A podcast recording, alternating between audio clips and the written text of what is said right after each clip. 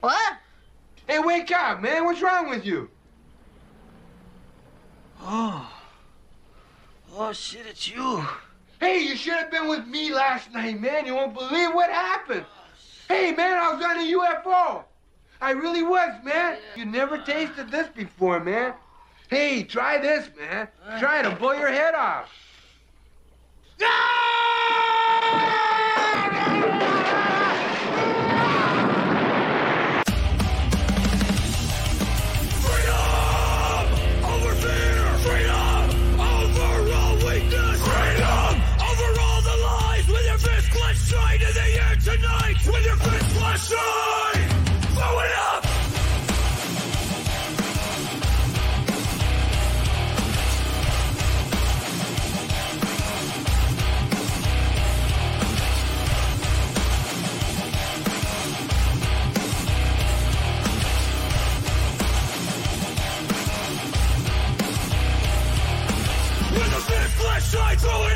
sky. Sing freedom over fear, freedom over all weakness, freedom over all the lies. With your fist clenched tight in the air tonight, with the fist clenched. I just wanted to do it because it was fucking metal, folks. What's up? I am he- number six, and I am here with Andy Rouse. It is. I think I called you Andy Roush. I don't know. I it's. Rouse like house, but Roush kind of sounds cool. Ah, very Sean good. Connery's saying it. Ah, Roush. Yes, like the Scottish. We know a Scottish guy. We'll have to get him to say it. Um, but uh, Andy, just for the audience um, that might not be familiar with who you are and what the Deep Share podcast is, who are you and what is all that stuff? Well, I do a podcast called The Deep Share. Uh, I've been doing it for about three years, maybe less, maybe more. I don't know. Time escapes me, but um, yeah, I it was kind of like the culmination of me just needing to finally let everything out after like a couple decades of thinking about everything too long and too insanely, and you know, pissing off friends and family members. Um, I feel you was- on that. yeah, it seems like the typical story, right? You know, um, you know, whether you woke up, quote unquote, during like the COVID era or it was 9-11 or even before that, you know, it's we were all kind of in the same same boat. We all decided, yeah, let's let's buy microphones and start yelling about it, you know.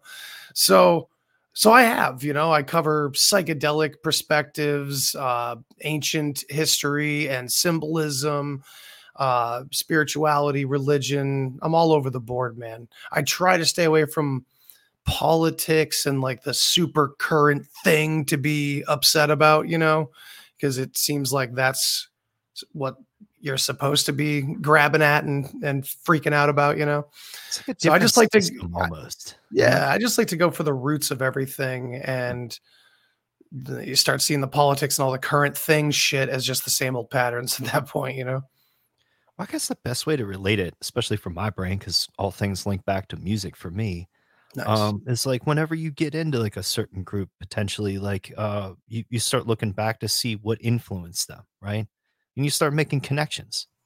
And your work, I mean, when you talk about ancient history, whew, that there, th- there's a lot of connections to be made, um, both to everything that you talked about in modern times and about what's sort of getting at people emotionally and triggering people today, even. Um, I think all the way back to the dawn of time. And, and and it's because of something that was brought up, I believe, on one of the podcasts that you sent me. Uh, I believe the filmmaker gentleman that you were speaking to in that podcast remarked something close to this. So I'm paraphrasing, so forgive me. But he talked about that if something isn't natural and it just doesn't sit right, that just like everything else get, gets off, like everything else just sort of wobbles. You know, if it's like if it's slightly out of tune guitar, just like can just ruin a mix, then having some sort of untruth about who we are as human beings, even like the fact that we don't even have a full grasp or understanding of that yet. Meanwhile, we're trying to like go to fucking space. Right, right. like it's just uh, uh, it's it's a really hard thing like I mean, we're basically monkeys with pants on at this point um yeah, with nuclear weapons and crazy agendas. So Yeah. I mean, if somebody even asked you, man, like, how did we even get here? Where do you start with some of the studies that you've had? Like, how do we get to here to monkeys with pants? oh man well it's a long road where how did i get there i like i said i kind of s- started with uh, psychedelics were my most interesting thing because i took psychedelics when i was younger and it changed my life. It turned me from an atheist to a who knows what. It it did a mm-hmm. lot of things you know and i listened to a lot of interesting people over the years but you know that was a long time ago.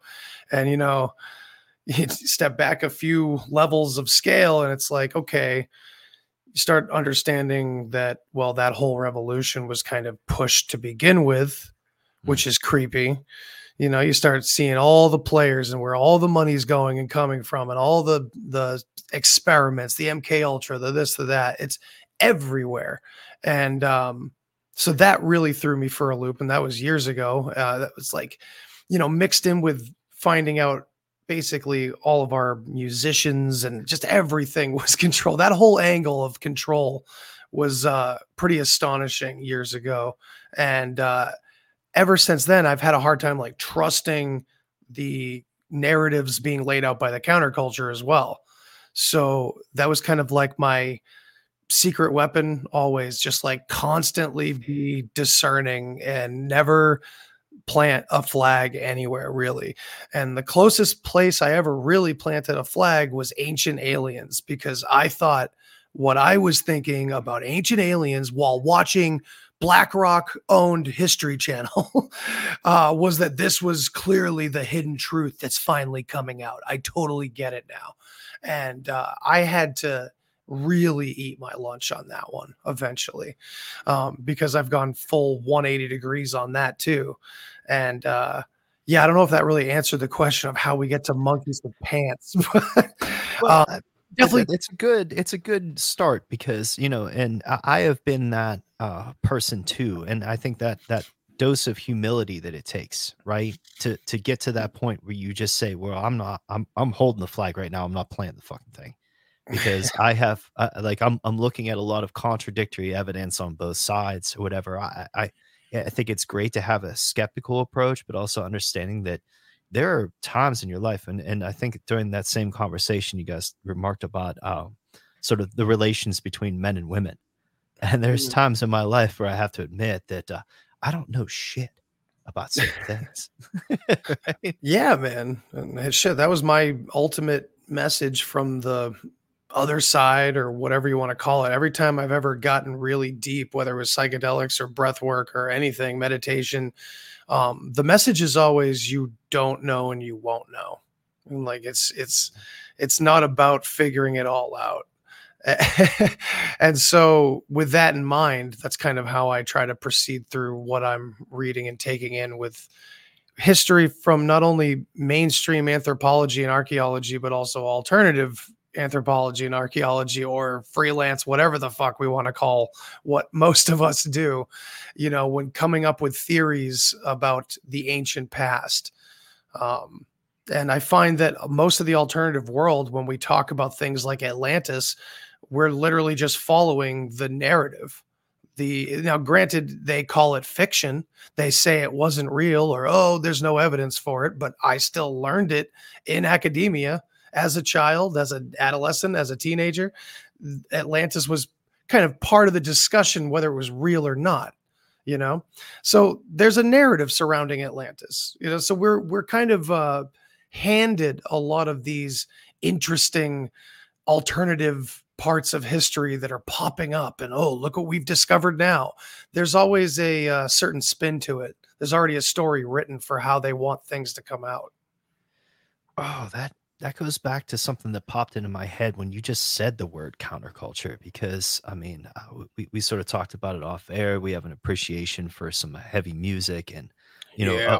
a, a, a- a big introduction sort of to the world of even truther or conspiracy stuff whatever they want to call it nowadays uh, was the fact that i ran out of music documentaries to watch so i started watching those ones and uh yeah but w- one of the big ones for me was sam dunn uh he's a uh, a canadian i believe and uh he did metal a headbanger's journey and he did the rush documentary I believe he was, he was also involved in a great Alice Cooper documentary, things of that nature.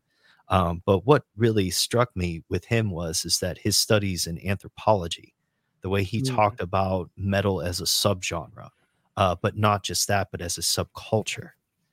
You know, Mm, there's yeah. there's there's like uh, something about like being amongst metal people at shows that is Oh, different. yes. It is a Oh, different yes. vibe. There is a Church. of mores and laws. Absolutely, yeah. It, it is its own unique culture. Um, but within that culture, I mean, as you described there, I mean, if you go back to the influence of Tavistock and other things, these are often tropes on AM Wake Up, as uh, that Mhm. audience would remind me of almost immediately. Yeah, Uh, rest in peace, David McGowan. yeah yeah and well and, and that's the that's the thing about me is that you know so much of my life was spent uh putting time and effort into you know listening and learning and playing and other things like that where you know how much of that um is influenced by the bullshit and how do you weed out what's good and what's bad it's it's something that you really have to look deeper into you have to do a deeper contemplation and perhaps maybe that's why the, the psychedelics tie into this so much is because how does one turn a, a modern brain off? How does one turn a modern brain that has so much stimuli all around us so much influence all around us on our fucking phones and Mm, giant t- flat tvs and everything else in our computers right? How right. does one turn that off and really get connected to some deep inner monologue and some thought like i'm sure you've argued with yourself a lot over this shit haven't you not Oh yeah, definitely. Um, it's nearly impossible. yeah. Um, meditation's a good way, but it's also really, really hard. You know, not a lot of not a lot, a lot of that dialogue goes on in uh in our world when we talk about things like meditation. It's like just do this for 20 years and you'll be good. And it's just, you know, I prefer that guided. That's one of the things where just like if you have someone guiding the meditation, it's easier for me to kind of lock in as opposed to left up to my own devices. I'm gonna be like fucking skiddly bebopping in my fucking brain. my my wife would agree with you. She feels the same way. She prefers the guided. For me, uh, for whatever reason, I I can just sit alone in darkness, and that's pretty much good enough, you know. Um, but I don't do it nearly as much as I should. Uh, it's so like rooted out of modern culture and the modern mind, you know. And some people are getting back to it, which is really great to see. Um, I hope that continues because I think it's I think it's like one of the most important things you can do. And it's just it's contemplation. You know, it doesn't necessarily have to be meditation, but it can be just sitting with yourself and being at peace without the technology and everything. You know, it, I can read academic papers for 4 hours on a screen and it's still going to give me a terrible headache and make me like just reel from it and need to get away from it, you know. A book doesn't do that even. Hmm. So I don't know. Well, we're in a battle against time. And and that battle every single day, like when you mentioned just doing deep breathing, like the Mm. fact that most people don't even consciously have the time out of their day set aside to even consciously think about how they're fucking breathing, man. Like just stopping and going, oh, if I breathe in through my nose and not through my mouth, that's better. That that I will function better as a person if that happens, and then also controlling that breathing and learning how to control my diaphragm and everything like that can help with my voice and everything else like there's those little tricks that you pick up just with age and experience i guess but Hmm. I, I don't think people just run into that stuff like you have to have good mentors and, and guidance through that um what what was sort of the thing and the better guidance that tipped you off onto studies like the Bock saga? What what was like the mentor or the thing that sort of guided you into that? Because i don't think people just and i've been listening to like talk radio conspiracy stuff whatever for a long ass time. Hmm. I, i'm not that familiar with it. So how did how did you get onto that path Well, so I would say the inspiration is still rooted into what I said earlier about like discernment. I I, I kind of have like an Occam's razor built into me. Not that I'm not wide open because obviously I've had some pretty extraordinary experiences from my own consciousness and even out there in the world. Like I've seen some crazy shit, you know, that I'm not ruling anything out, but the Occam's razor in me has always been there. I got a really deep piece of advice from a total stranger one time that may have been real or may have been a figment of my imagination. That's a story too. But um the advice was don't believe everything you hear but also don't believe everything that you think. And that just really really stuck with me and it, it gained meaning over time you know? And uh so what it gave me was this idea that when i do come to conclusions as we all tend to latch on to a a conclusion type feeling about certain things, uh, resist it as much as you possibly can, um, because you're probably wrong, especially when it comes to these massive mysteries that uh, no one has figured out. You know, I, I it would it's just the the epitome of arrogance to come out uh, in this alternative world and say I have all the answers. You know, and I I see a lot of charlatanism in the counterculture more than the academic world because they're kind of taught to be very uh, modest, you know. And we could definitely talk about how it beats you down, academia, and makes you feel very modest and humble and little. But at the same time, there is kind of a a thing. There's a big difference there, where on Oh, our when in our playing field. There's so many a hundred percent this is happening type people uh, and it's dangerous. I mean, we can roll our eyes at it, we can say it's frivolous, but it's not only entertained by the biggest shows, no matter what the subject matter, you know, for the most part, but also there's no follow up really. There's no like, well, we've kind of looked into other perspectives that rule out this one, this one, this, you know, and I don't know. I think we need to progress into this as if we are playing for keeps. And, you know, if we're finding important information, but we're leaning in on certain parts of it with our own ego or our own perspective on things without having real information, then it can be really dangerous. And I, I hold myself accountable to that too. I admit that things like the Bock saga absolutely have parts of it that we can't account for. Absolutely. It's the parts that we can account for that are just really fascinating and you can't look away. Well, you said it right there, my friend. Um, it's it's the stuff that can't be defeated by by a logical test. You know, whenever you have certain conclusions that you think that you've arrived at, that's when you invite other people to step in and test it. You know, like you you you think you have a working model of of how something came along, then it's best to probably leave it up to other people to try and deflate or you know that argument as much as they can. And if they can't come up with any shit, then you might have something going there, right? And even even Yeah. then, still be skeptical. So when you say resist, you mean just you know apply, you know, a, a critical type of thinking there too that leads to certain logical conclusions. Eventually, we hope.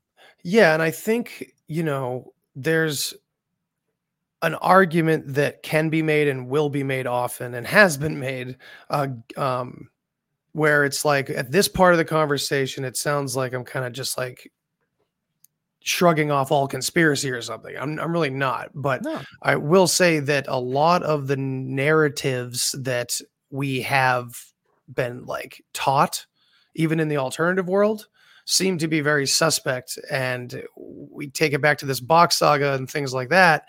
There is this form of logic that actually kind of backs it up.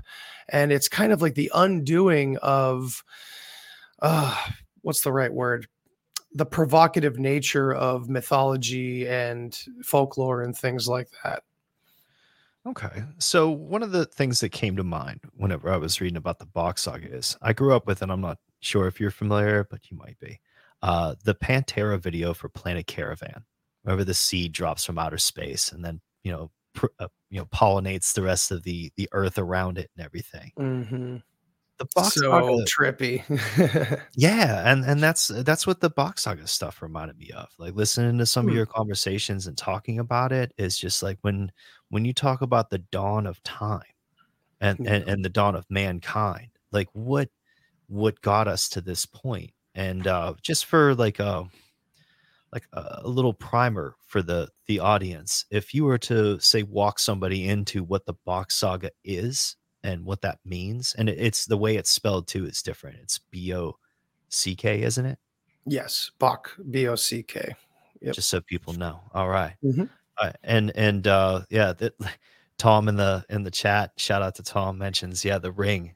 Uh, Ah, there's, the there's a lot to do with rings uh, in this, and that that that tied into a lot of the Tolkien stuff that I grew up with. So, yeah, there, there's something to a ring of And power. we can I guess. definitely get into that because uh, yeah, that's really important because the Bock saga, yeah, I'll give a little primer and you know, I found it like 2 years ago and ever since it's kind of been like a placeholder. It's just been there as a possible like what if. And I've just been going, okay, if the Bock saga is, then how can I rope other things into it and see if they fit or don't fit? And man, I was late to the party because people older than me and more versed in the saga than me have been doing that for years. And now we have a telegram, so we're putting all these ideas into it, and it's it's incredible, man. It's it's pretty crazy.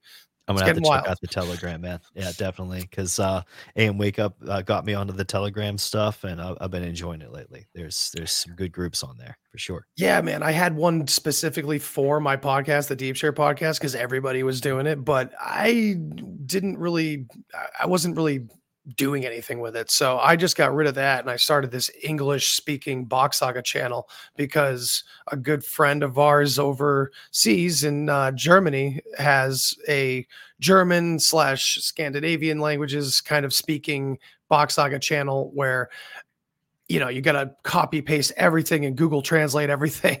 So instead of doing that, I just kind of wanted to bring uh, a good amount of them in on the English side and just have a wider audience over here in the West to be exposed to this. And like I said, I encourage people every time when I advertise it, like, you know, bring your skepticism, bring your questions. Come on, like, please. That's what we need. More eyes on it, more, uh, more perspectives. Um, but yeah, I'd love to see what my friend Silas from Silas Speaks uh, thinks of the Bock Saga and all this, because he knows more about ancient history than I do for sure. He's he's written a book about the fall of civilizations throughout time, Oh, uh, called. Rise and Fall. Yeah, and his his videos are awesome, man. They're they're a trip. They're like a great monologue with like some classical music and like like music in the background while he kind of just hypothesizes on what's going on in the world. I, I think awesome. Oh, I th- I'll send you some shit, brother. I'll send. you Please do. That sounds Yeah. like raw beauty right there. Oh yeah, and, and that's what's great about it too. Like, because when whenever you're going into something like this, I mean, you can get microscopic on the detail, right? Like, you can cut down to like line per line as to where things connect with certain things, and you can lose a lot of people's attention. I'm sure. Like, in, yeah, in- if you're not interested in this stuff, it's and that's the problem with a lot of this deep, deep shit is that you can't get a lot of inter- people interested. You know, my dad loves history, right? I can't get him into any of this shit because he just automatically assumes I'm going against the history he learned. You know what I mean? Well, and, and that's that's an affront to certain people. And like for me, it, it, it took a while for me to actually realize how much that really kind of disturbed people. And Well, you and know I what's- guess oh, I get it in a way. No, I, mean, I guess I get it in a way because I mean, there are- there has been times where my mind has been fucking blown. I don't want to deal with it. But I guess I've always been the type of person where kind of like Steve has described himself uh, on AM Wake Up. It's just I, I feel a little like a little bit outside the box, watching inside the box. So I mean, I don't Nice. I don't let those things hurt me as much. But that's good. I guess it does for a lot of people though. Like especially if you're tied into a particular faith or religion or timeline with or even academic studies when it comes to even because just from listening to some of your work, when it comes to archaeology even. Like just mm-hmm. the debates over who gets to do what and what type of procedures are done and just like what certain symbols mean. Like th- there, there's some crazy Indiana Jones shit going on here, man. Oh yeah, and that's why they have is. the movies so they can just make it all make believe, you know. But yeah, I see that disappointment and that that cringiness and that tension even in the alternative community because like you think about it, we're all in modern times and for a very very long time. We've all been raised that the world is kind of mundane and it is exactly as it appears and seems and you go to school, you go to work and all that. In every country for a very long time. That's the world that we all grew up in. And then some of us have this moment in our lives that turns our head, right? And we start thinking differently and we've been opened up to possibilities that are, you know, beyond what we were assuming. Um, and that I find to be the most vulnerable place for most of us. And that's where a lot of the conclusions have come from. And without really saying this is it, all th- this movement itself as an entity, call it conspiracy theory or alternative or revisionist history, whatever you want to call it, it's been guided. And there's definitely a co-opting and you know like a controlled opposition aspect to it.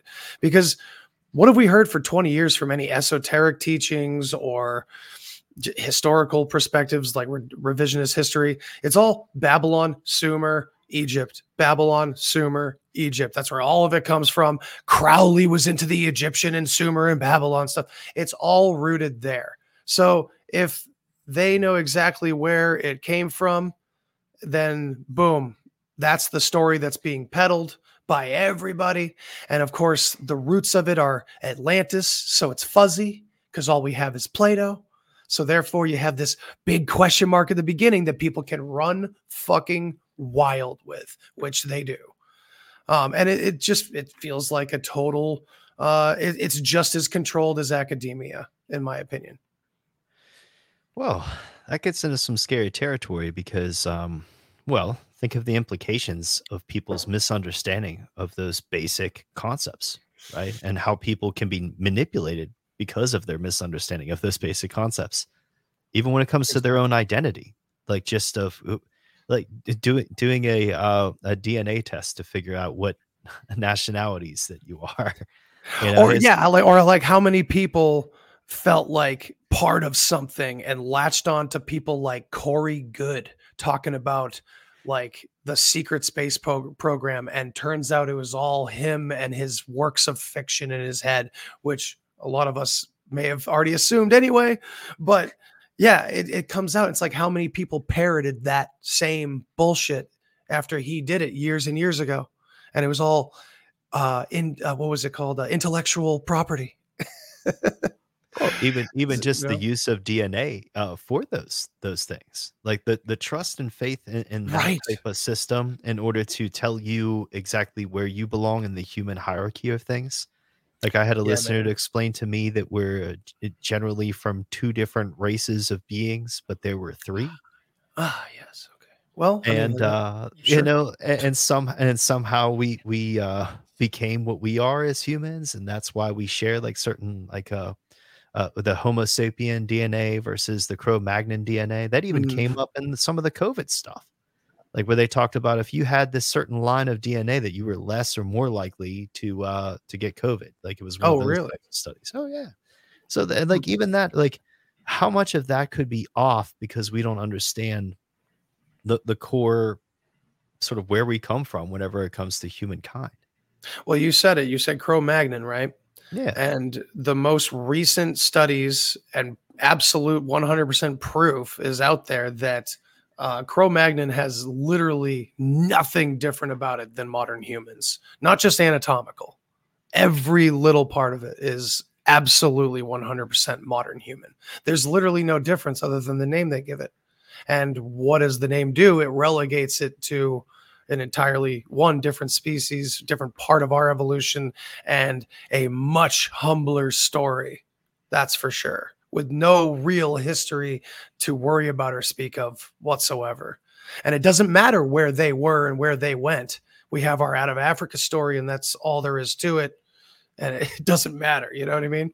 And yeah, that's kind of where where we're headed with um, all this stuff.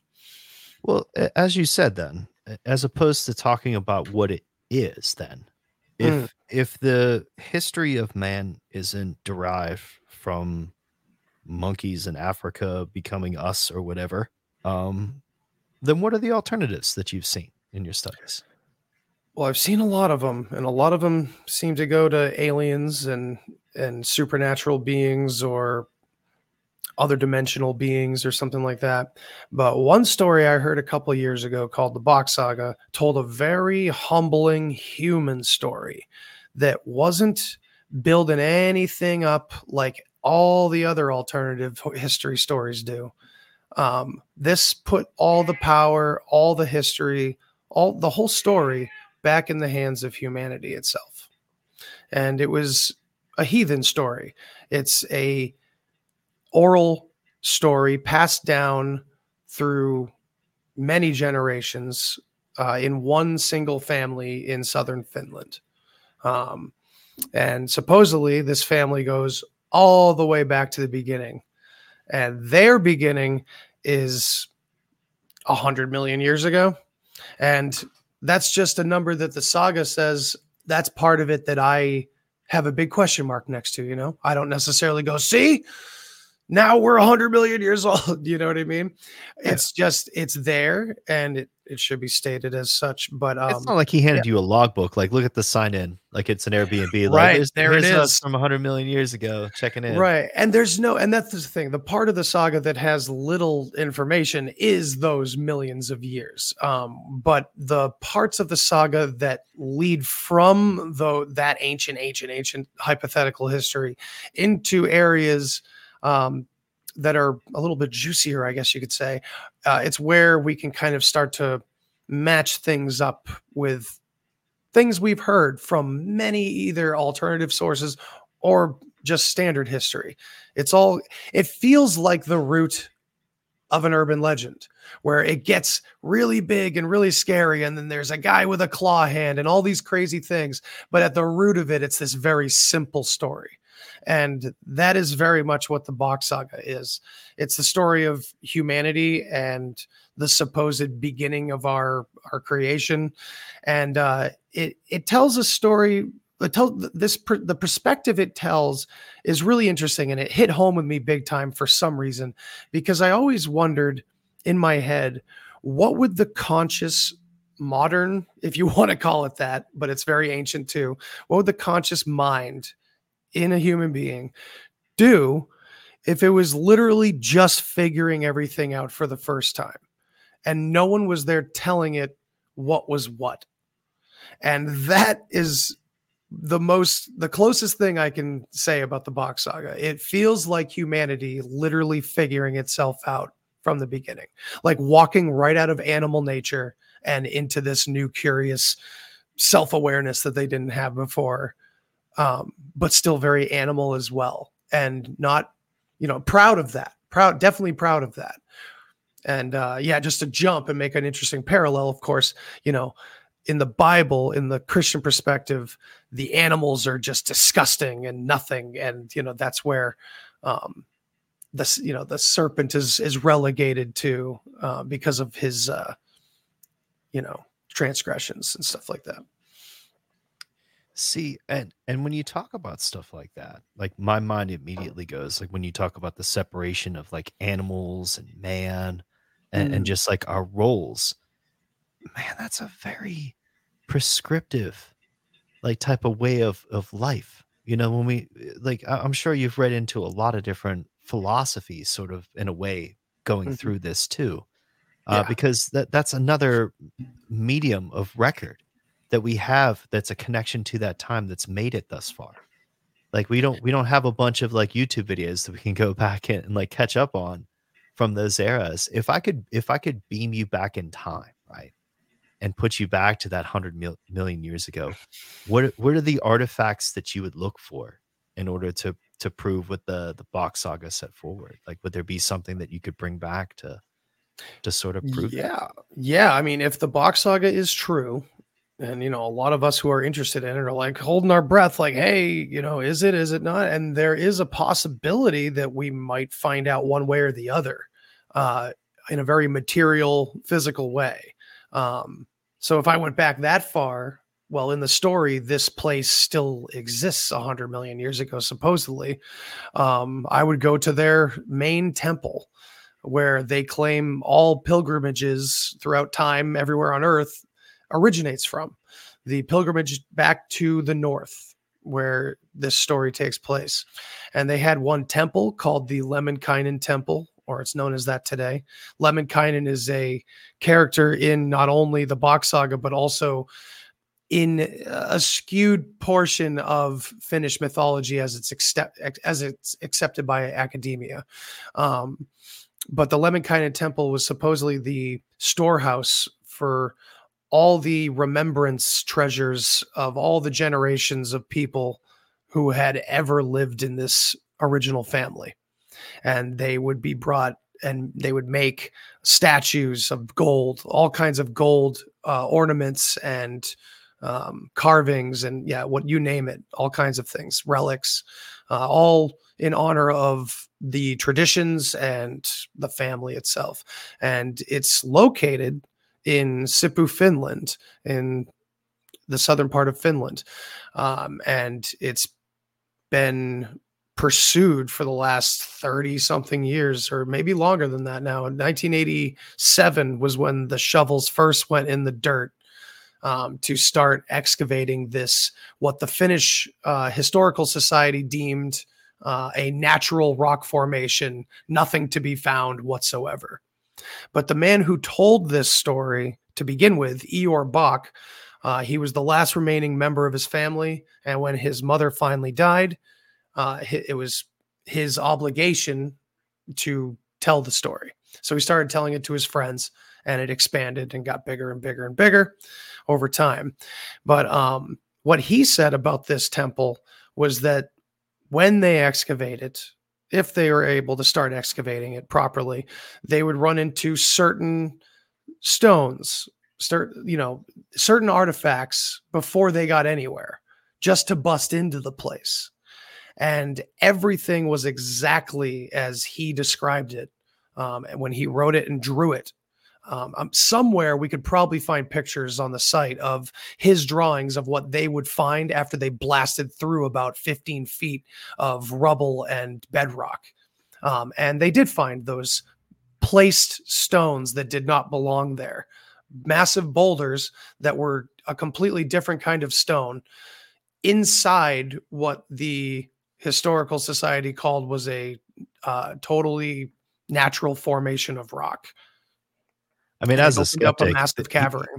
he, he wasn't taking a shot in the dark there. Then that would have been nearly impossible to just be like, you know what, I'm gonna throw him for Right. a dude like how long would he let it go for right i mean he was a part of Oh. it until he died so and it's still going today um they have found there's there was a find in 2021 i think it was as recently as 21 or even 22 maybe it was last year my This is memory fails me, shockingly recent too. Like, there's just even when you say like, I know that I'm fucking feeling old, but you know, 87 feels a long time ago. But that right for archaeological dig sites and places like that, that really ain't that old. Like, no for them not. to be working on a site like that, they could work on sites like that for fucking forever. Well, and of course, this was all independent too. I mean, the Finnish government wanted nothing to do with it, uh, and and also by the time suddenly a major, I think the biggest company to offer this kind of service in Finland uh, was suddenly really interested to help. Um, very soon after that, things went to shit. Uh, Everybody went to jail for a while. Um, they weren't allowed to dig there for a long time. So interesting things were at work. oh yeah, there was a whole situation, yeah, where outside sources came in to help the dig site, and uh, turned out that they were moving weight, quite a bit of uh, illicit drugs, and uh, yeah, th- this whole situation happened, and everybody was put in jail. People that weren't involved in it directly. Um, That just sounds like there- just there digging. brother. Sure does. There's a lot. There's a lot of interesting little nuggets, but the, st- there's so much oral um, information. Um, this is instead of like going to a bunch of like conspiracy websites, and you can you can you can read about it here and there, but most of the primary information is listening to these guys in Scandinavia who knew Ior and heard the story from him, and tell their perspective on it and and you know their dissection of what Ior gave them. And there's hundreds of hours on that site I sent you, the uh, boxsaga.info, Yes. all about you know, there's just endless videos in their video section, and they're really dated. There's a lot of VHS quality stuff from the early 90s, late 80s that I would love to remaster at some point. And talk of that is in the works, but it's just such a massive project to I mean, help Tim and. Eric's awesome show made that shit cool a couple years back. So it's it's all right. You know, when that stuff has that feel to it. It's actually uh, it's, kind of nostalgic, you know. So check back. this out. So in I think it was either last year or the year before. It might have been, I think it was like during the heat of COVID. So it was like 21. Um an axe head, a medieval axe head was found inside the dig site.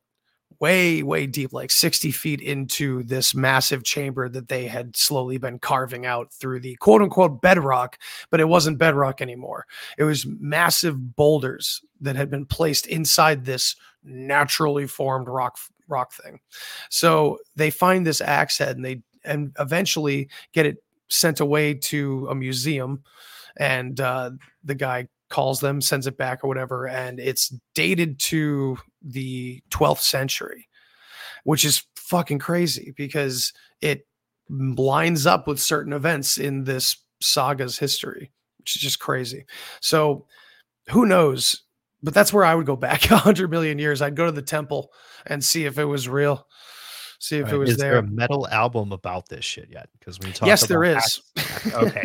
There's Thank actually many. So in my Bock Saga uh, Telegram channel, I've had a lot of the members send a bunch of metal songs and lyrics and stuff that definitely relate to a lot of this stuff, whether they know they're talking about it or not. Because part of this is that our whole language has been hijacked. And the Bock Saga kind of gave me the primer for that, but I've gone way away from just the Bock Saga and have figured that out about a lot of the words we use are totally confiscated and changed around and the theme and as long as I follow this theme, I keep finding it over and over again. Is wherever there is something to be made mystical and physically uh, apparent in the spiritual world, like uh, fairies, elves, gnomes, all these mystical creatures, angels, Anunnaki, you name it. We're all over the board here. Wherever you look in those directions, you're going to find roots of humanity and how these words all related to different like titles the titles for caste systems and things like that place names uh, surnames in some cases descriptions of certain uh, groups the meanings of our words have been altered but we are still being sold and we still use those words if that makes any sense. Like for oh. instance when you hear when you see some cute girl on tiktok talking about how to make a fairy circle Yeah. she's actually just talking about a bunch of dudes sitting around a table because it's actually fairy circles are it's a term from Scotland talking about the royal Picts where we also get the term pixie and it's their form of government was these round tables. The the most the closest thing we have in um, western history is you know Monty Python with them dancing about the round table and Arthurian legend, which nobody takes seriously anyway. But if you go back to the etymology and the oldest stories about these things, there it's all human stories. And the oldest anthropology talks about this, but there was a switch at some point. And there's been a lot of switches. I mean, little bits here and there have it's it's, it's a deep story for sure. I kind of got off track there. Oh, but but just talking about words though, I mean, I've had that discussion with a, a lot of the different uh, podcasters, especially some of the more OG podcasters out there. Shout out to like Chuck Ochelli, people like that, getting me Mm. on in the entomology. He worked with Jordan Maxwell on that kind of stuff. So like that's where a lot of that stuff that I've run into just because I aggregate uh, information from so many different sources. Um, Yes. it- it's just like the the source of our words. Uh, Chris from uh, Randcast and AM Wake Up talks about the spell casting in language all the time. Uh, Shout out to Chris. of- oh, absolutely, he does great work. And then uh, the uh, the rule of three, like things like that in speech, like how to say something. Like I, I'm a big wrestling uh, fan too, so growing up watching people, you know, cut promos. You know, when you want to get something over, you say something twice. Say something twice. You know, like you just kind of come back in and like just the way that you use those sort of things. Like it is oh yeah. it is a spell casting. I've seen it like change people and just like even the way you conduct yourself, my friend, like the the way that you speak to people. Like if you change your language and your words and your inflection with it, you can immediate you can change their mood on a dime. Like Mm. you, it gives you use of words gives you a great amount of power. Um, Yeah, absolutely. unfortunately there's there's as it pointed out in many uh, sagas uh, throughout at least some popular culture that i grew up with there's a dark side and there's there's another side to it i think though is there that duality for you that you found is there like a dark a darkness and evil out there when it comes to this Yeah, I mean, man. So I will say that talking about the Bock saga, particularly the and we're talking about words being uh, confiscated and altered, um, you know, words like military and infantry and war. War was their word for spring. And what happens in springtime is baby making, right? And the words military and infantry, they break down in their root language to mean the birthing process, the time for um, giving birth to new offspring and celebration, like pag- basically pagan rituals of um, fertility rites and things like that. It was all about giving birth to people rather than sending them off to die. Oh yeah, the men who survive the wars get to go home and have the babies, right? Sure. Yeah. The few that do. Absolutely. Yeah. It's the spoils of war, I guess. But so in the Bock saga terms, there was no war. I mean, this is a um and it- of course it sounds altruistic at this point in the game. And anytime there's any theories like this, we kind of just scoff at it. But this is one of those stories that in the original time there was no war because there was no battles, there was no violence with each other because everyone was under the same system. It's very altruistic and it is hard to believe because of how far away from any of that we are.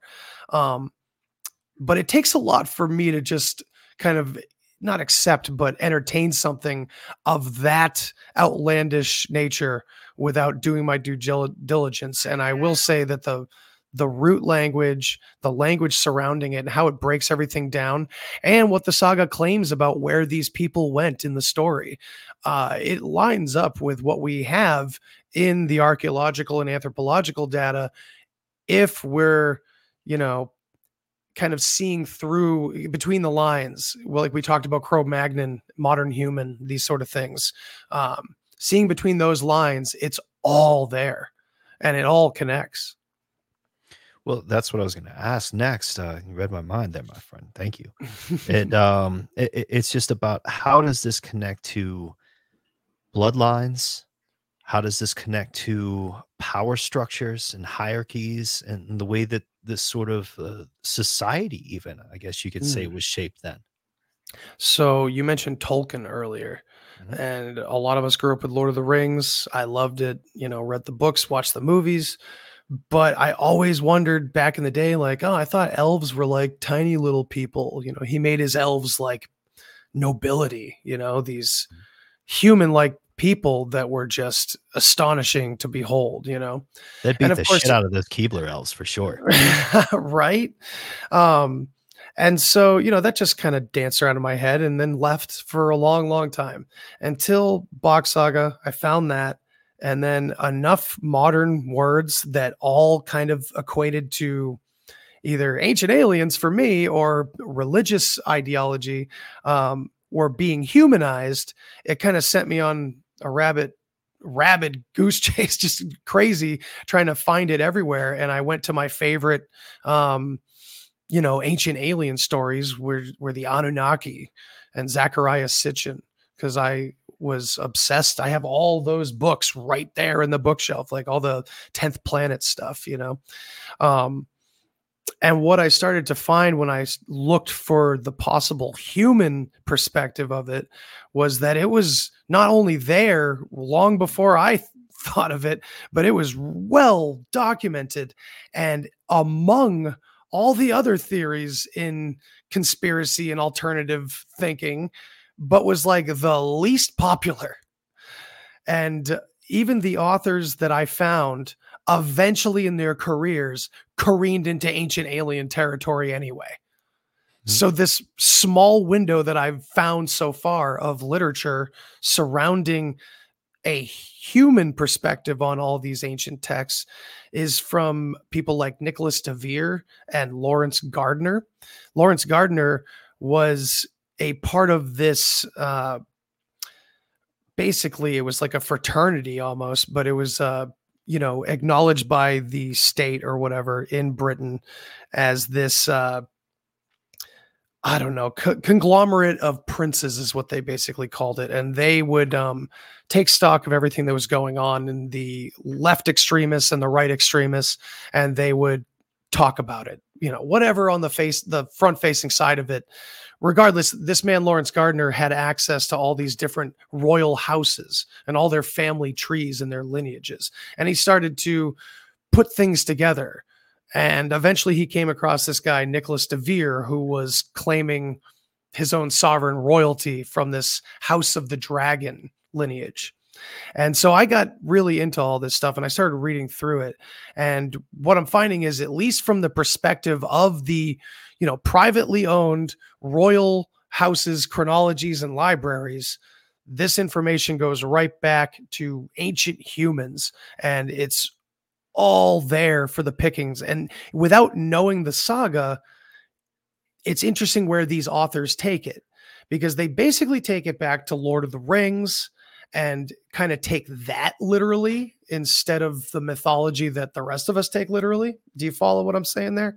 Where it's Yeah. like they kind of uh they still end up in this place at the origin point where like the closest one is Nicholas de Vere who says that these dragonborn people that his family's a part of uh were a race apart and they grew up isolated and evolved isolated from the rest of humanity. And that is extremely close to what the Bock saga says but he still claims that it was they were not human. They were more than human better than human.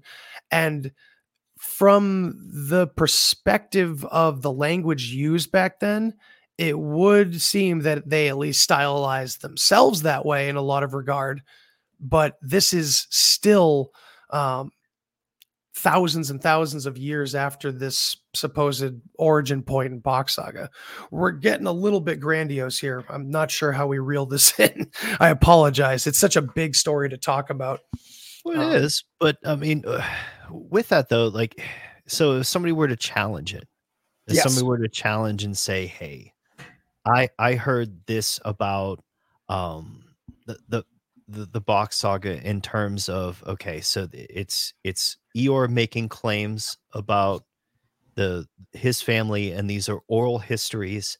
So as you said before, like you're looking at things that can be easily embellished because it's a- it's a verbal story right and and Mhm. also the meaning of the words that if you don't understand them can completely go over your head in the story if you're not sort of reading it in the right in the right language You have to have a really broad perspective. You really do for it to like hit and go, holy shit, you know? kind of like jazz It- it's It's- just, like, it's- you don't- just Bock. Saga is not Yeah. typically something that like okay, I've been into conspiracy since I was like 16 and I'm 38. Like okay it takes a lot. I found it two years ago, you know, and if I had found it 10 years ago, what would I have thought? How deep would I have Mm. looked? You know what I mean? Especially if it was taking away my precious aliens, because I have a personal thing about that. The aliens, the gods, the whatever mysticism you're believing is out there that you can find in the books handed down to you by all the powers that have always been. You're mistaken. Well, and he, one of the things that I've always thought whenever it comes to aliens and some of the things that I've looked at and read about our explorations or failure to explore space is Mm. that it, it's been proposed and by lots of people much much smarter than I am, I'm sure, that there's dimensional travel. So if it weren't alien dimensional travel, could it be human to human dimensional travel? And that's that's how we arrive. Well, I mean, you're talking about like what birth? Well, we it's just um, as far as like our arrival on this planet. Could could it Mm. have been other humans that are inhabiting another dimension that found a way Ah, to our okay. dimension to put humans here? So here's the thing: I don't know enough about physics to use that word dimension the way neither do I. it- with with, with I'm glad we're on that confidence. But I will parrot what many physicists have said when they're faced with this kind of material. And I know some of us like to just go, "Well, all of science is bullshit. We have to take it by the reins and create our own science." Some of it's legit, I think. And when physi- when physicists when I just see them on Twitter saying, I don't know what the hell these people are talking about when it comes to dimensional travel, but okay, I go, ha, That's that little nugget right there is very important. And no one's going to retweet it. No one's going to look at it. No one's going to like it. And everyone's going to go, no, no, no, no, we could do it. No, and aliens are doing it. And the Anunnaki did it. And, and, and Yahweh did it. And we all, we're all doing it. Yeah. It has to because, because, because if not, then what is death? Because all of these fucking things are connected to our fear of death. Every single one of them. And I'm not an atheist. I'm not saying we go in the dirt and that's it. By no means am I saying that. I connect mostly from my psychedelic trips and meditations to people telling their near death experiences. So I don't have a clue what's going to happen. But I know that even the most diehard truthers, in a lot of cases, they just claw desperately and hold desperately to their fear of death. And it doesn't show very often, but it does show when we can't let go of a lot of these things, when we're shown alternatives that make a lot more sense from a human perspective. Ooh, see, and and that's something about this sort of field. Um, these are like the third rail topics that people don't want to go to, and I guess that for Mm. me, being a skeptic, I've always overlooked a lot of symbology just because it doesn't mean anything to me, but it surely means a lot to other people. So Sure. getting back around to it to go, well, now what does this mean then? And um, uh, just for instance, just the the simple cover of the Bock saga with the the Ouroboros, I believe it is, Mm, on it. mhm. What what is the symbolism of that? What is that supposed to show us? Completion. Um, the cy- cycles. I mean, I don't think the the Ouroboros meaning has changed all that much, but the perspective from the Bock saga is a little bit. It adds on to it, I guess you could say, because not only does it have to, do, it's fractal. So on every level, it kind of echoes the same meaning. Um, so on one level, yeah, it's about cycles and understanding the cycle of life, because this was heathenism. This is paganism. This is the worship of nature, if anything, but there was no quote unquote worship. Um, but it was just an understanding of nature. And so it has to do with the cycles of birth and death and everything. But it also has to do with the more physical side of things because in the Bock saga, they do some really exotic, if you want to call it that, um, rituals and not even rituals. Um, should I say just practices? The way that they uh, revered childbirth and the making of children was eh, beyond anything we've ever seen or heard about. And it's kind of deep and complicated to get into, but the you know, the Ouroboros also represents someone sucking their own dick. and that we have now entered the ultimate territory of why people throw this out without really looking any deeper. I mean, because when white people do it and white people start hearing about it, it's too freaky. But we can watch National Geographic and hear about all sorts of weird rituals and and fertility rites done in all other places of the world from, by all kinds of different brown people no problem but as soon as white people might have done some weird shit it's all over well, I mean, I was introduced to the concept at least through the the Tool album, uh, Ena- Anima. anima with the a Anima, yeah. that way which There also signifies the main family in this story acer a-e-s-e-r ah, beautiful. Yeah, that's yeah, that ae symbol is a very northern germanic symbol already Yeah, there's something with that language too. Like, uh, it's just uh, I had friends that have been to places like Iceland, and they're, they're taking pictures of the waterfalls over there and showing it- very beautiful stuff. But then I look at the name, and it's like Jürgen Fürgensjürgen. You know, like I, it's really it, it, it for a Westerner with just like the. I mean, I'm a Uh, maybe at the fifth grade reading level here.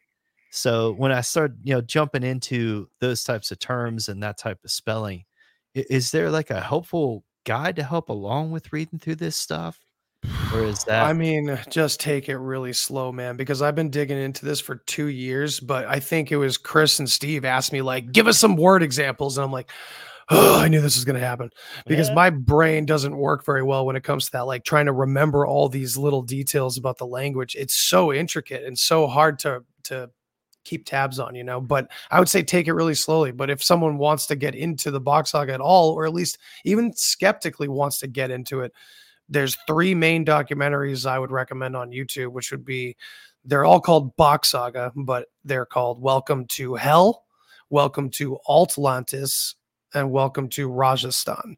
And these three documentaries take you through the whole saga, through what is called the three time periods that the Bock Saga describes, which is the Paradise time, the Ice time, and the time that we're in now, mm. basically. History is what they call that. His story.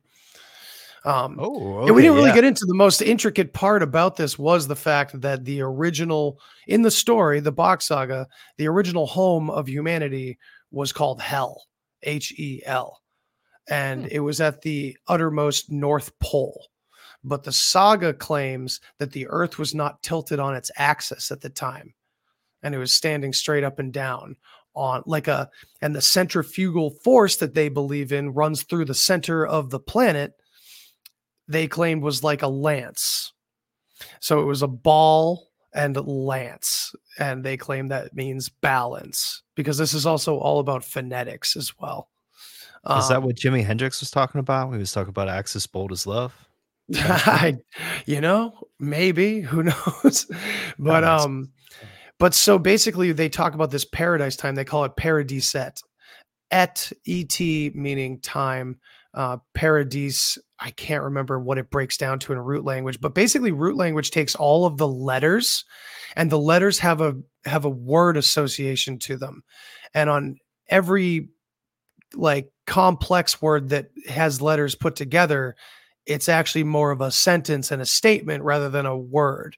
It's really wild, and I'm, I w- I would butcher it to try to go into like great detail. But paradiset breaks down to like paradiset, like Ra means the king, um, which is interesting because we kind of have that in Egypt as well, and the saga eventually does go to Egypt, which is pretty interesting. But um, so you have the paradise time where the earth is standing upright and the top of the planet is getting beautiful weather all the time, unlike it is today. And there's tropical trees and massive growth and this beautiful heathen garden or the garden of heathen called hell. So it's like absolutely blasphemous from a Christian perspective. But when you consider the Catholic Church burned the entire earth to the ground and started anew, basically, uh, we can probably blame a lot of this on that. You know, the inversion aspect that we see today, and it's been a pattern forever. I learned a Um, bunch about that through black metal. Um, Yeah, exactly. Right. oh no, they're just all Satanists. They're all evil. Right. a lot you of them are into some history, man. A lot of them are some really crazy history, and uh, you know when when you talk about that type of suppression, just like uh, Behemoth from Poland, just the way that the Polish uh, were, were treated uh, throughout those years of just uh, colonization, I guess is the best way to put it uh, for the Mhm. church. Um, yeah, that really kind of showed me like what what the downside or bad side, you know, evil side of that could be. But when people talk about Satanism, though, they often talk about the inversions that come with it.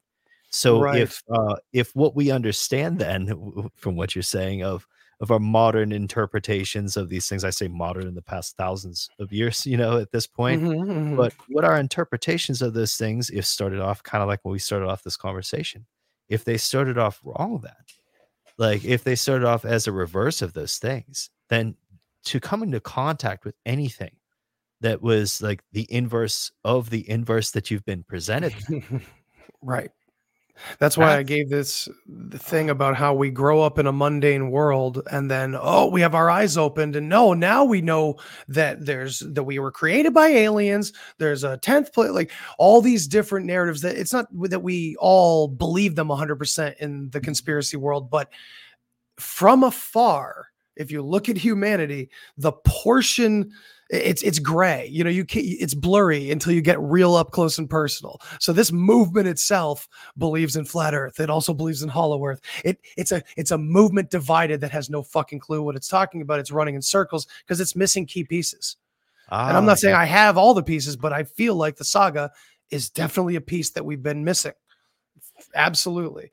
You know, Yeah. because there's a lot of suppressed history that isn't talked about in even most of the alternative world because uh, there's there's just so many levels to the alternative world you know? You you think one thing for a while and then you get more mind blown after a while and you know you're getting desensitized along the way. But um there's a lot of what connects Bock saga to real history is history that gets written off as nazi propaganda because anything about Phoenicians and Scythians being more than just random seafaring, barbaric religious people that really didn't go anywhere or didn't do anything. Anything more than that about these people and where they came from, you're getting into the Thule Society and Nazism and and oh, it's all rewritten in the 20th, early 20th century. It's like, nope, it's not. If you look deep enough, this shit's been going on for fucking ever. Yeah, and that's the sort of thing I ran into when I first got into a lot of the alternative platforms and, and just checking Mhm. out what creators were sort of uh, uh, making things on, on BitChute and other places. And a, a lot of it got into some of the race realism stuff, you know, when you get into like modern studies on this group or that group. So I could see that being a big thing for people going back and, and wanting to show that if there are different race lines and other things drawn there, that it's just if it's a logical conclusion that we have to accept that's real, the the more that we don't accept that, then the more we let just everyone else assume wrong, right? We just let Mm. everyone else assume the wrong things. We we go down the wrong path. We just we hold ourselves back even more. And and, yeah, we create worldviews out of these, you know, flag planting moments, you know. Well, and and the same type of thing goes on with it, it could be something like AI, for instance, where you know there are people that could be Luddites that could swear it off and just say that we will never go down that path whatsoever, and then there's other people that can find a way to use it in an autonomous way. Yeah. Like you can use that information, you know, for good. I mean, I don't know if the Bock Saga talks about death all that much and how to Oh, yeah. process death. and this Oh, yeah. Oh mean, yeah. because I- I think that that's that's one of the too like when because you you brought it up in conversation before, so I'm sure that there's some key stuff there.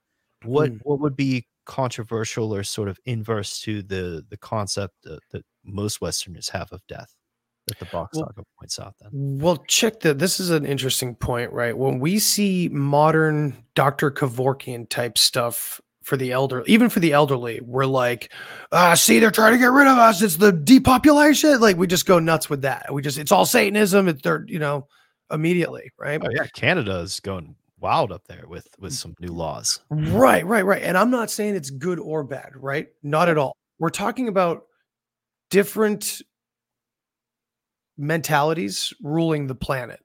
Um, so this idea of uh, assisted suicide, right? It goes all the way back. I mean, even in Norse mythology, they talk about something where the elderly were thrown to their deaths or something like that. I think it's more barbaric in Nordic stories than the Bock saga. The Bock saga tells it as like a very noble thing where at the very end of one's life you use a cane. And once you can't walk with even the cane anymore then you're brought up to the very top and you fall backwards and reunite with the earth below. And Wow. it's dark as fuck from our perspective. And you, we can't say it's wrong or evil. Again it's like we're talking about a society hypothetically if they existed if this is all real we're talking about humans figuring it out on their own with no outside influence. Like this idea that we have some sort of foundation necessarily with certain parameters called morals. I'm not against morals in general but it's we we've been living in a very strict parameter type style of what those things are and Yeah, they're who gets all, to they, define they- those? they all come from the church all of them it all comes back to the church now who's running the church i'm not i'm not blaming catholics specifically or you know anybody because everybody knows that whoever the bad guys are they just love using literally every institution as a shield to pretend they're this or to pretend they're that so shape shifting. I don't know. I mean, yeah, that- right. Of course, there is. That's the political shape-shifting. thing too. Yeah, that's that that works in a lot of different areas. My friend. But yeah, let me tell you a little bit about a, a little more about how this paradise time fell apart. Um, so during paradise time, the entire world supposedly was set up in caste systems in all different areas of the world, and little groupings of, I think it's four caste systems with one all father family in the middle, but they're all ringlands as Atlantis is described, but they're everywhere, all over the planet. And then the first Ragnarok happens, which is the first destruction. And of course, that word does carry on into Norse mythology and is symbolized by a fiery dragon, which is funny because, again, I connect these people to the ancient dragon bloodline. And I kind of, wherever we see dragon in ancient myth and folklore, it seems like we're talking about these people. And I was Um, going to say the ringlands makes sense because uh, the square is a very inhuman Yes. concept almost, isn't It's it? the angle of sadness. Ah, or angle of despair. The 45 degrees is the angle of despair, or 90 degrees the angle of it despair. sucks for acoustics. You know, if you have a Mhm. square room, acoustics Exactly, blow in that right? Yeah. Wow. So um so this this Ragnarok happens and whatever it is, the story says that it tilted the entire planet like 23 degrees or 24 degrees or something like that. So basically what this says is that where Helsinki is now or Helsinki was the North Pole in the old times according to the Bock Saga. And since me, I've found the Bock Saga and was freaking out about it, I've found many other sources that put Atlantis in the north. They put, you know, the old North Pole up there, so the, the whole Mount Meru situation, uh, the magnetic north, and all that. There, there's other lines that connect to this. Um, it's just not direct usually. So when this happens, the entire northern hemisphere and some of the southern hemisphere were decimated with ice. It was an ice age. And what happened was, and this has been proven uh, geologically that this did occur.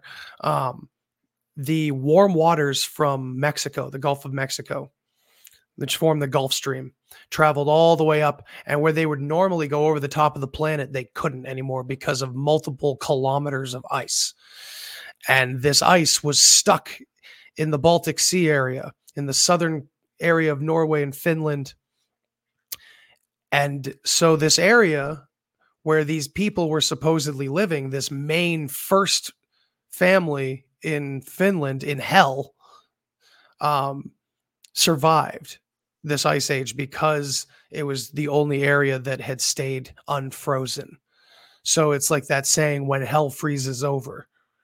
You know, Yeah. it, it's the only place that survived. And they called this entire, and this, this time period lasted supposedly millions of years, or at least to them. I wonder if it could be thousands of years, but the story just uses million as like a really long time or something. That's just my supposition. But regardless, it uh, it describes this time period, calling it Altlantis, which sounds a lot like Atlantis, and it is their Atlantis story.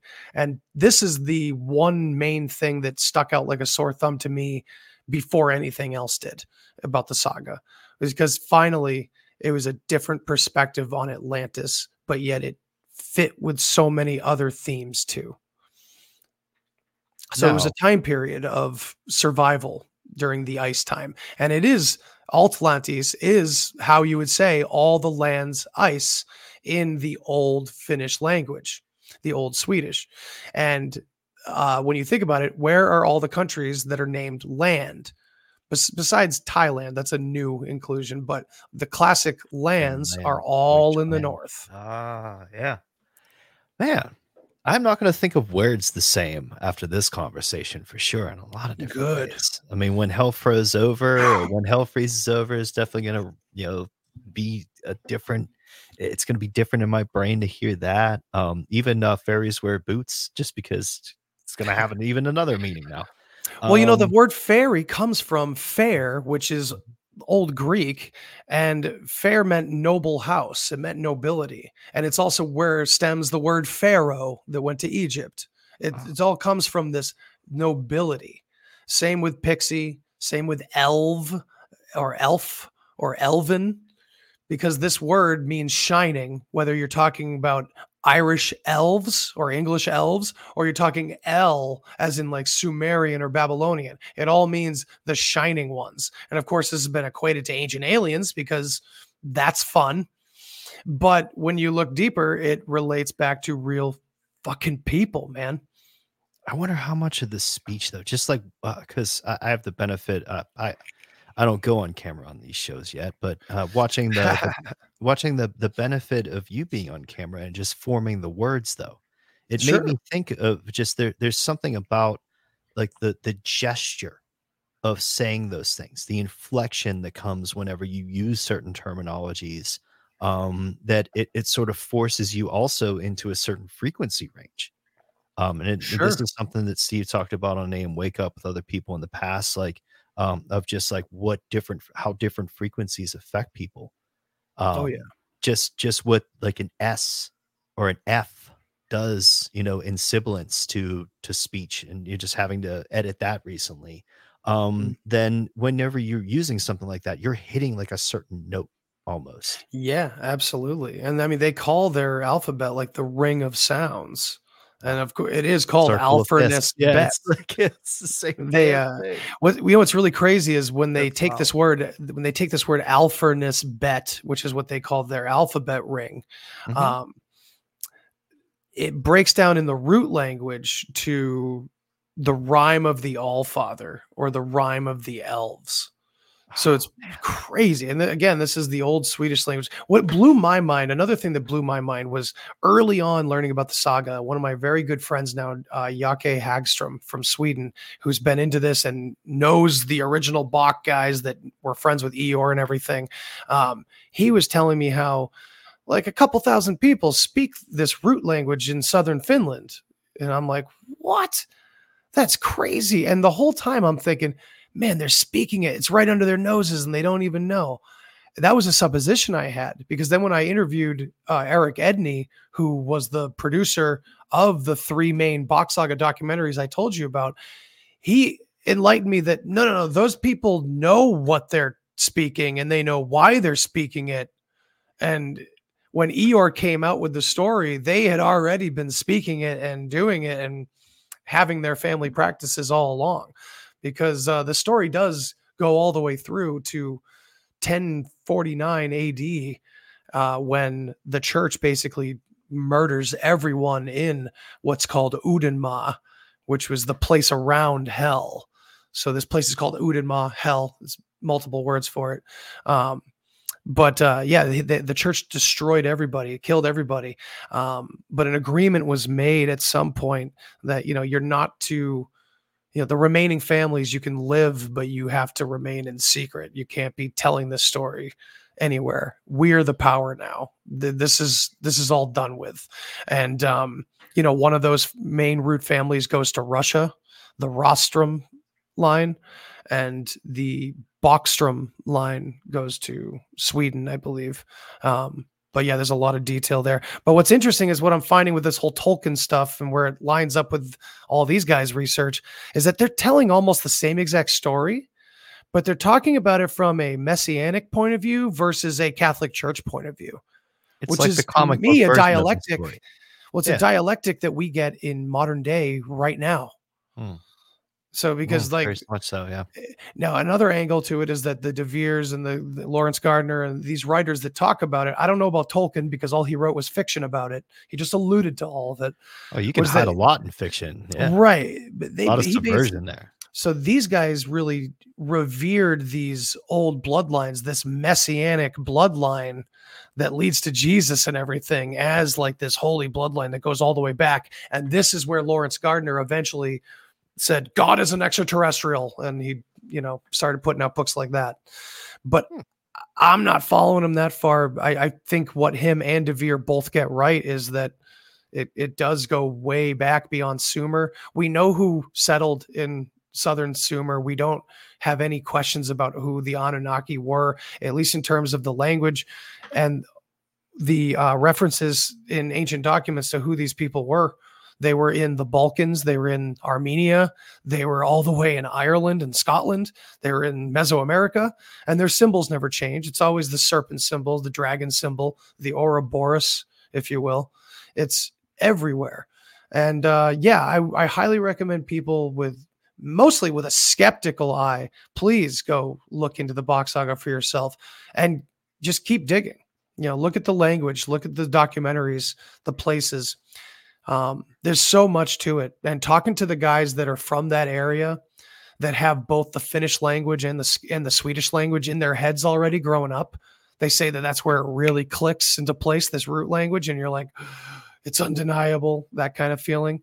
Um, talking to those guys about their proof, you know, hypothetically, their proof uh, how the saga is true is deep in their uh, historical lineage of of Sweden and and Norway and and Finland and familiar names and kings that have been written down in history.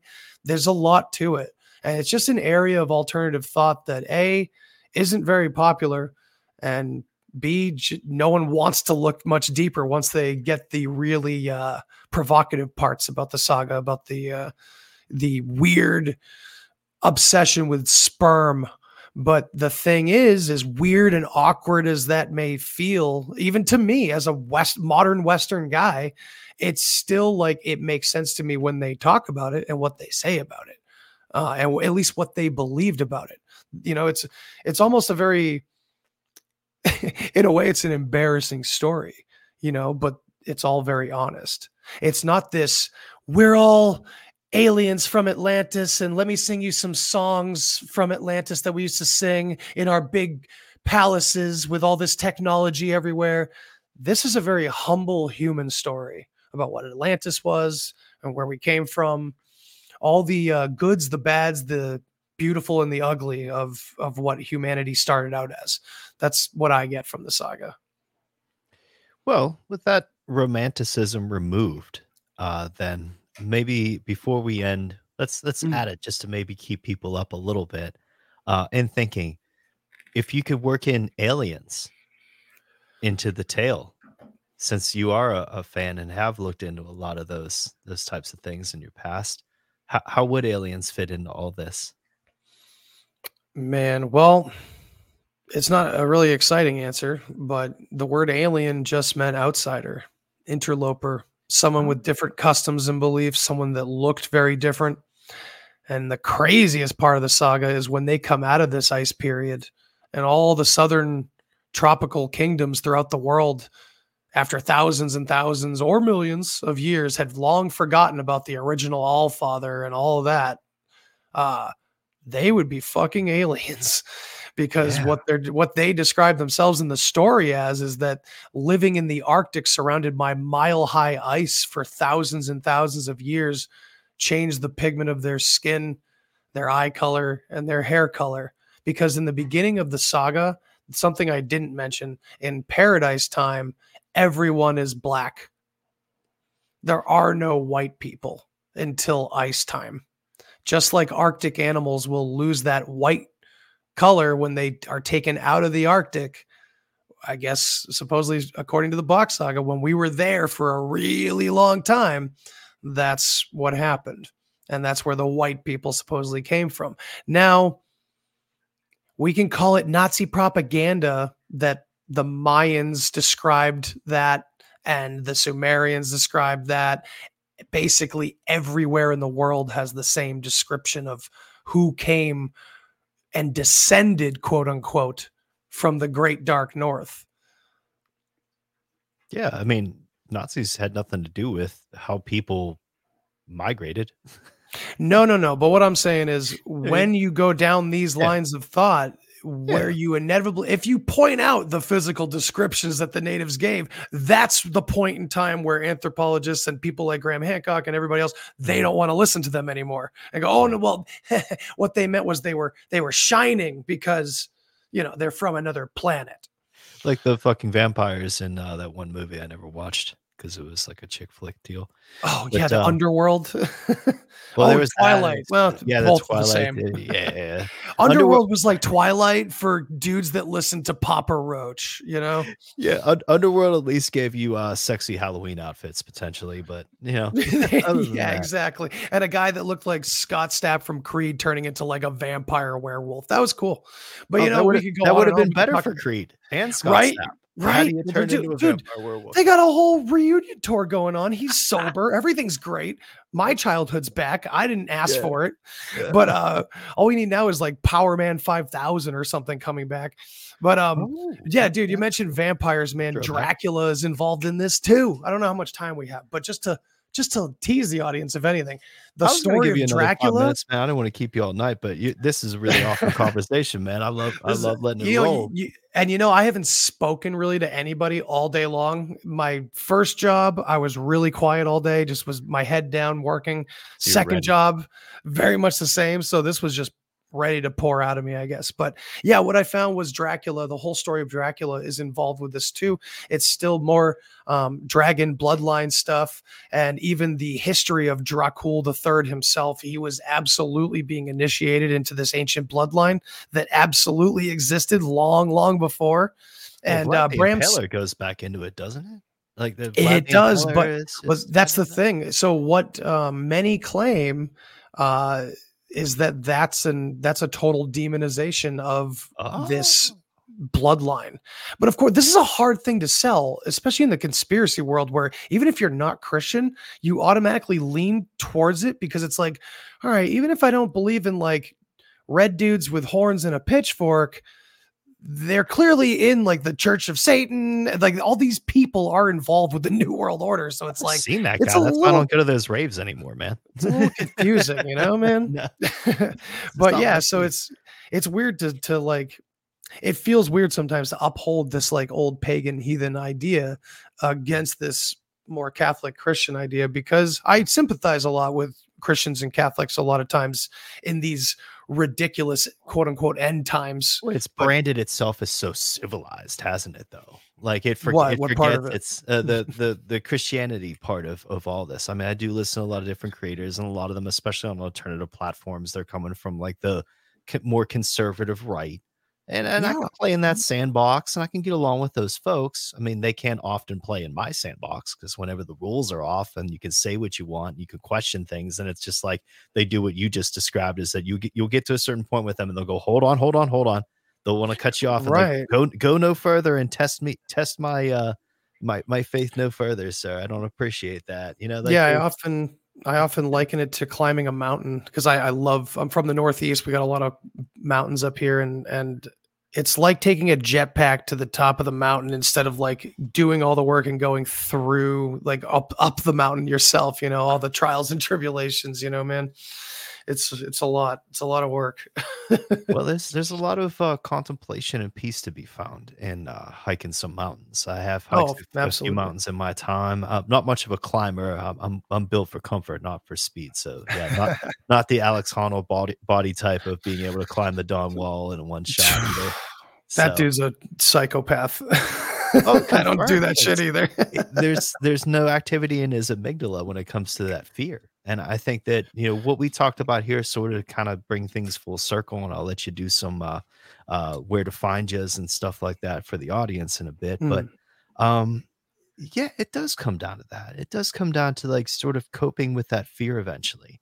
I think extreme music and situations at, at, at shows and, and and other you know, ways in in life it sort of kind of wore me down enough and and sort of taking care of my ego enough you know after i eat shit so many times you know doing certain things you know it's Mhm. just you you, you kind of roll around to just being more open-minded towards towards these sort of things and and that's when they get you, man. That's when the Satanists come in and get you with all their horrible information. well that's all that, that's all i've been taught all my life is that you you Right. stray from the path and then that, that's when that's when the devil gets you And I think that's it's partially true. I think there's a reason why it's so coincidental that all the right people are representing that for our Christian friends. Like all these evil motherfuckers, are They're you know, telling they're- you what you're doing to you. they're they're giving our Christian friends exactly the apocalypse that they think is coming. It's really messed up. But you know, the other part of that mountain metaphor is that a lot of people, when they're climbing, they'll get to a vista, like a lookout point, and they'll say, "This is my summit." And people are like, yeah, but here's another bottle of water, man. There's more to go. Like it's a better view from up there. It's total clarity. Like, nope, this is my summit for the day, you know, and that's fine. I can't, no one can ask anybody to, to take any of this uh, and, and run with it if they don't want to, you know? it's hard to put into words what they're missing even in that moment let alone with this story. I mean if if they don't know what the top of the mountain feels like if they haven't seen it with their own eyes if they haven't explored it with their own brain they're they're never going to feel it. They're never gonna feel Yeah, it like we and- and and everybody's got their own summits of course too. You know whether we plant flags in them or not we we still hover around our own summits. And i know i have my perspective but honestly it's come from a very woo woo perspective. I had to kind of un i had to go out of the rabbit hole a little bit not all the way but at least throw dynamite sticks into all the ones that just run into one another and don't go anywhere you know? Well yeah it becomes the maze at the end of the shining if not you know? You just end up dying in a pursuit of something that wasn't the proper way um Hell so yeah. i mean with, with that i mean you you do work with your your podcast um what is what is sort of the aim of the the deep share? What do you want to accomplish with with something like that program? Man, I didn't know going into it what if there was a purpose other than me just letting it all out, you know, and seeing who else felt the same way or similar, you know, and and now that that's established, um I guess this is part of my mission. I call it rehumanizing antiquity, one fantasy at a time. And of course, in my whole ideology, I guess you could call it, it leaves so much room for the spiritual you know it's it's still there. And i've had my own ineffable experiences that i can't bring to words. And i'm i've been comfortable calling it god even though even that word itself has been humanized for me looking into language. But it's a placeholder and it's fine. The infinite the the love whatever you want to call it source um i jive with that but i just think at the point where you start to accept that is when that's when the demons come out of the woodwork trying to tell you exactly what it is or what it looks like or how to get there or how to attain it you know? Um, and The only guru that you listen to is right in here and even they're wrong most of the time unless you're really sitting in silence i love that. I love that because um yeah like you brought up there's so many conclusions that one can draw so many claims that people can make. But uh Mm. a- as you said like having the ability to look at things where um you can separate yourself from it i think that that's something that uh again i i- it's it's a shame that we're called to put these things into words sometimes and when we talked about words being spells and and and the roots of our our language and and the influence that it has that it's it's almost a shame that they left it to us sometimes to work within these Yeah. dark spellbinding uh abilities because yeah, it's very complicated yeah, you can't put in the certain experiences into words. If you've never done a somersault off the off the stage during an Acacia Strain show, you don't know what the fuck that feels like. You ever Like, get so- backhanded during an Acacia Strain show you don't know what that Oh, feels oh, like absolutely, yeah, it's a crazy Yeah, there. But that, that's that's the kind of thing that I'm talking. Like you don't you don't know the experience until you feel it, and, and I think that Yeah. that's something that's a place that you have to get to with a lot of this stuff, whether it be the story that we talked about tonight in the Bock saga, or any of like the third world political topics that I usually cover on on my show. You you have to be able to understand that there's a part of it that you're not feeling if you're just getting it through words, just through expression. That there's a Eh, part of life that's beyond that. And before I forget, I do want to make one last point just about, I guess, the work I'm trying to do, if you want to call it that. Please. It's, I really want to untangle our spiritual nature, our spiritual ideas, our spiritual gnosis from history. I want to take these two threads that are obviously they're interconnected. I'm not saying they're not, but one of them is is exposable.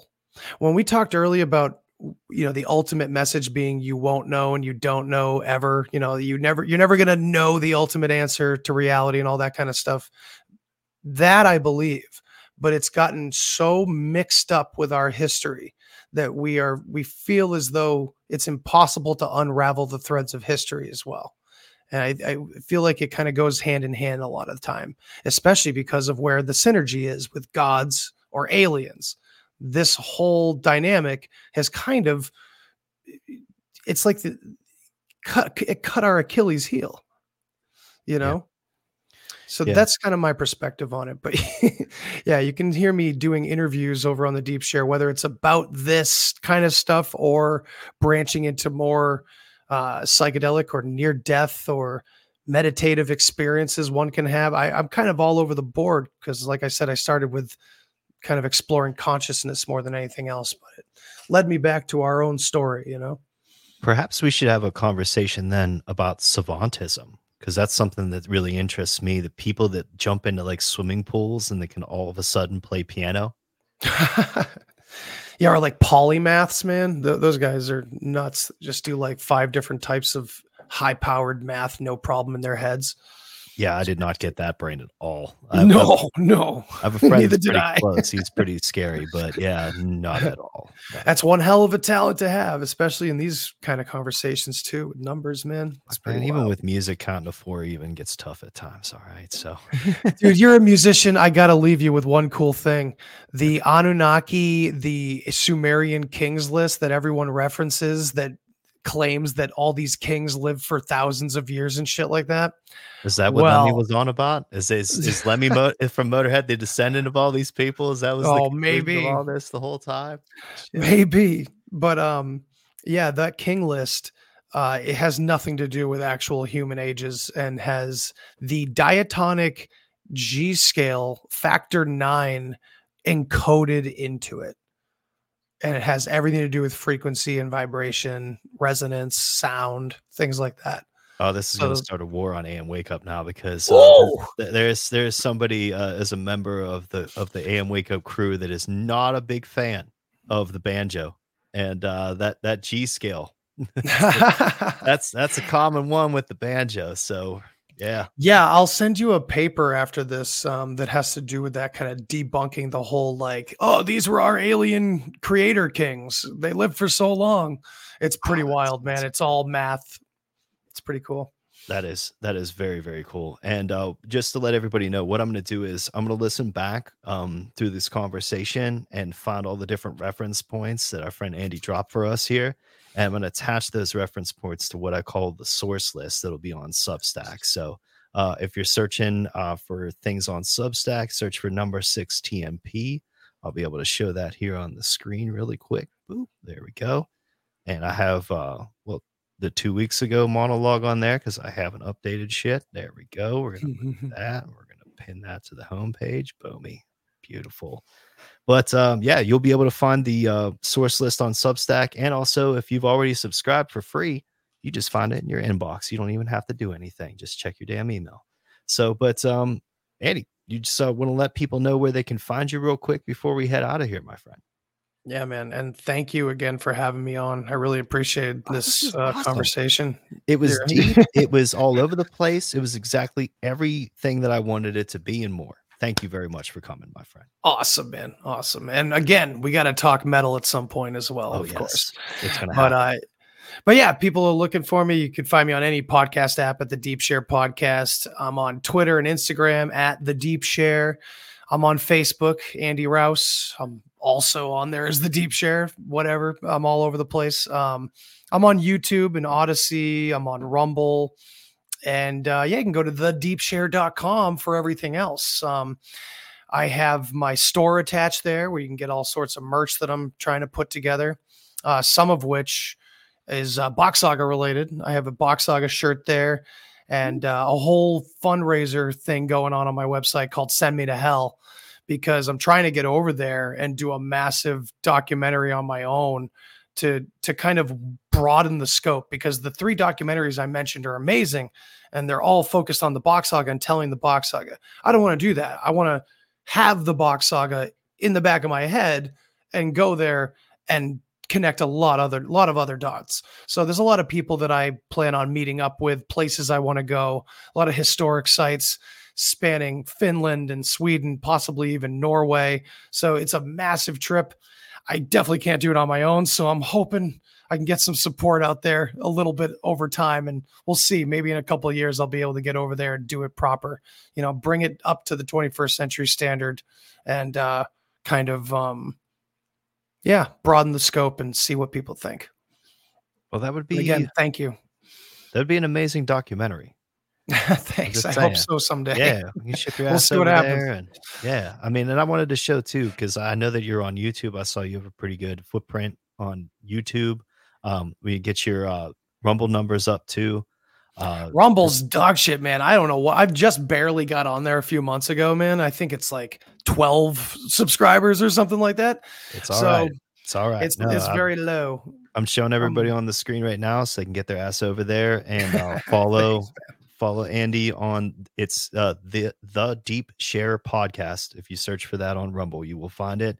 Uh, go subscribe to him there, and that'll get your uh, more subscriptions there. You'll be able to stream here live, and Oh, if you cool, cool. if you do pre-record uh, your stuff and prefer to do it that way though there is a way that I'll, I'll tell you about where you can stream live to rumble and you'll get way more views because anything that you just straight upload to rumble they will fucking bury you no doubt so, That's interesting. Yeah, it's Yeah. probably similar to that on a lot of different. Po- I, I haven't gone live yet, and I, I want to like jump into that at some point. I think it'd be great to get a little back and forth in live time. You know, that'd be really good. well yeah and what i'm doing with tnp in 2024 is is that i'm looking for creators that uh, would want me to just distribute their stuff live um and i can i can not only do that but i'm developing what's called uh tnp 24 7 that'll be launched in early 2024 and it'll be a 24 7 live stream on rumble of all tnp programs. My own uh, tom from uh, saturday night anarchy and uh, a- another new program that i'm working on and uh,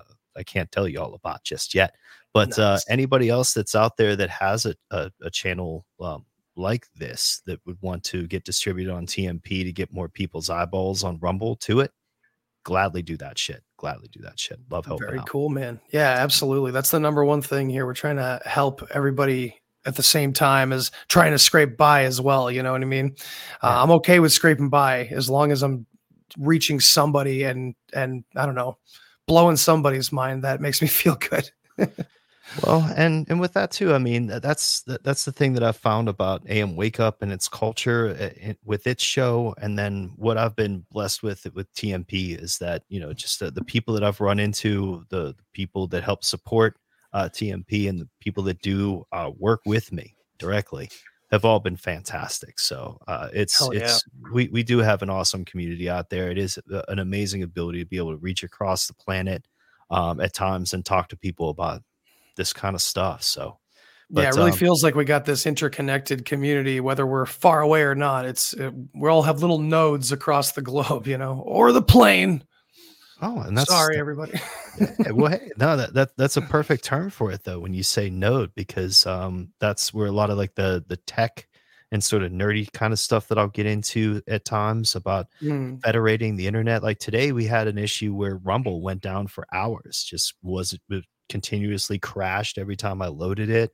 Um, so yeah, I was I was worried that we'd have to cancel this, and I just sat back for a second. I thought, like, damn, it would just it would really suck to be able to lose, you know, that platform right now. You know, and Right. and I, I don't I don't keep all my eggs in one basket either. Like you, you know, Andy, I I put my stuff on different platforms but you know like you said that th- for me like and I, I love the live aspect of it. I mean production wise it gets a little hairy at times. We, we do deal with the, te- the technical gremlins as i've said but um when it comes down to it though getting that live interaction getting that chat um because there's so many people like yourself that can just drop me one article that can show me one video and then that changes my entire perspective around on something. So and it, it's incredible to be able to do that. It's it's mind bending it's ego killing but yeah, dude. But it can be transcendent it can be something better You know, realizing what we are and what we're supposed to be can be something better, and it's not something we should shy away from exploring. Uh, so Yeah. this is a great conversation for that, and I hope many more people join you on the deep share to do that. Likewise, brother. This was awesome, man. Thank you so much. All right. Well, folks out there, hope you enjoyed it. Hit that like button. Uh, please uh, support TNP if you can. Uh, we have links in the description. You can become a monthly supporter for either 99 cents, 4.99 or 9.99.